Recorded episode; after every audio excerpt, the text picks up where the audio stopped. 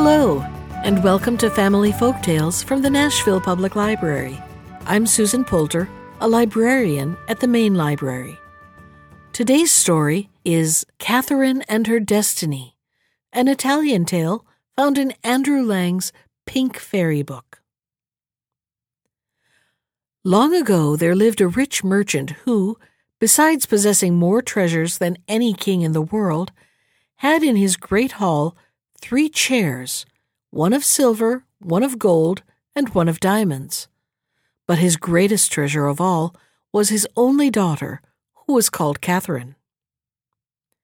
One day Catherine was sitting in her own room when suddenly the door flew open, and in came a tall and beautiful woman holding in her hands a little wheel. Catherine, she said, going up to the girl, which would you rather have? A happy youth, or a happy old age? Catherine was so taken by surprise that she did not know what to answer, and the lady repeated again, Which would you rather have, a happy youth, or a happy old age? Then Catherine thought to herself, If I say a happy youth, then I shall have to suffer all the rest of my life. No, I would bear trouble now and have something better to look forward to. So she looked up and replied, Give me a happy old age. So be it, said the lady, and turned her wheel as she spoke, vanishing the next moment as suddenly as she had come. Now, this beautiful lady was the destiny of poor Catherine. Only a few days after this, the merchant heard the news that all his finest ships laden with the richest merchandise, had been sunk in a storm, and he was left a beggar. The shock was too much for him. He took to his bed, and in a short time he was dead of his disappointment. So poor Catherine was left alone in the world, without a penny or a creature to help her. But she was a brave girl, and full of spirit, and soon made up her mind that the best thing she could do was to go to the nearest town and become a servant. She lost no time in getting herself ready, and did not take long over her journey. And as she was passing down the chief street of the town, a noble lady saw her out of the window, and struck by her sad face, said to her, Where are you going all alone, my pretty girl? Ah, my lady, I am very poor, and must go to service to earn my bread. I will take you into my service, said she, and Catherine served her well. Some time after, her mistress said to Catherine, I am obliged to go out for a long while, and must lock the house so that no thieves shall get in. So she went away, and Catherine took her work and sat down at the window. Suddenly the door burst open, and in came her destiny. Oh, so here you are, Catherine, did you really think I was going to leave you in peace? And as she spoke, she walked to the linen press where Catherine's mistress kept all her finest sheets and underclothes, tore everything in pieces, and flung them on the floor. Poor Catherine wrung her hands and wept, for she thought to herself, When my lady comes back and sees all this ruin, she will think it is my fault. And starting up, she fled through the open door. Then Destiny took all the pieces and made them whole again, and put them back in the press, and when everything was tidy, she too left the house.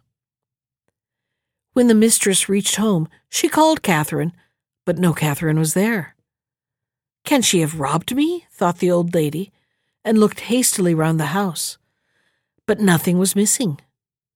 She wondered why Catherine should have disappeared like this, but she heard no more of her and in a few days she filled her place.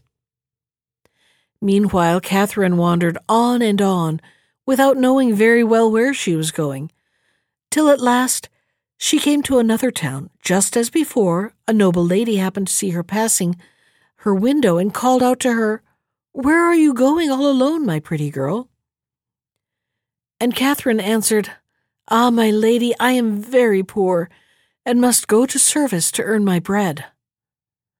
I will take you into my service, said the lady, and Catherine served her well, and hoped she might now be left in peace. But exactly as before, one day that Catherine was left in the house alone, her destiny came again and spoke to her with hard words. What, are you here now?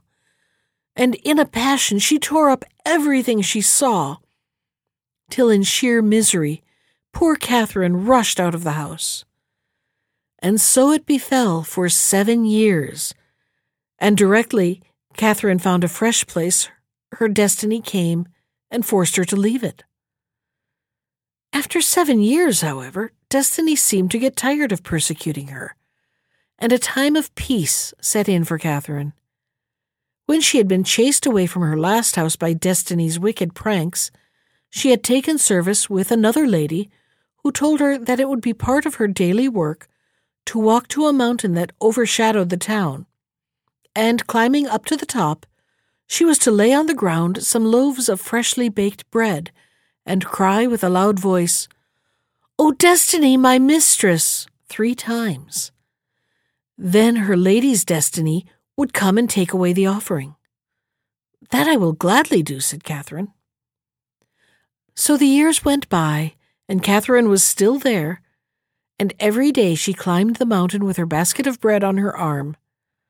She was happier than she had been, but sometimes when no one saw her, she would weep as she thought over her old life and how different it was to the one she was now leading.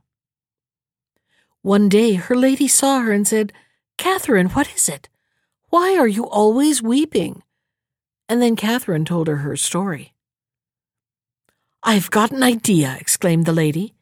Tomorrow, when you take the bread to the mountain, you shall pray my destiny to speak to yours, and entreat her to leave you in peace. Perhaps something may come of it.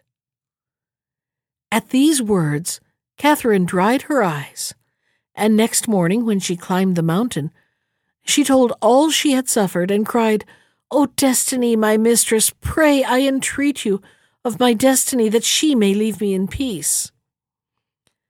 And Destiny answered, O my poor girl, know you not your destiny lies buried under seven coverlids and can hear nothing? But if you will come tomorrow, I will bring her with me. And after Catherine had gone her way, her lady's destiny went to find her sister and said to her, Dear sister, has not Catherine suffered enough? It is surely time for her good days to begin. And the sister answered, Tomorrow you shall bring her to me, and I will give her something that may help her out of her need. The next morning, Catherine set out earlier than usual for the mountain, and her lady's destiny took the girl by the hand and led her to her sister, who lay under the seven coverlids. And her destiny held out to Catherine a ball of silk, saying, Keep this, it may be useful some day. Then she pulled the coverings over her head again. But Catherine walked sadly down the hill and went straight to her lady and showed her the silken ball, which was the end of all her high hopes. What shall I do with it? she asked. It is not worth sixpence, and it is no good to me. Take care of it, replied her mistress. Who can tell how useful it may be? A little while after this, grand preparations were made for the king's marriage, and all the tailors in the town were busy embroidering fine clothes.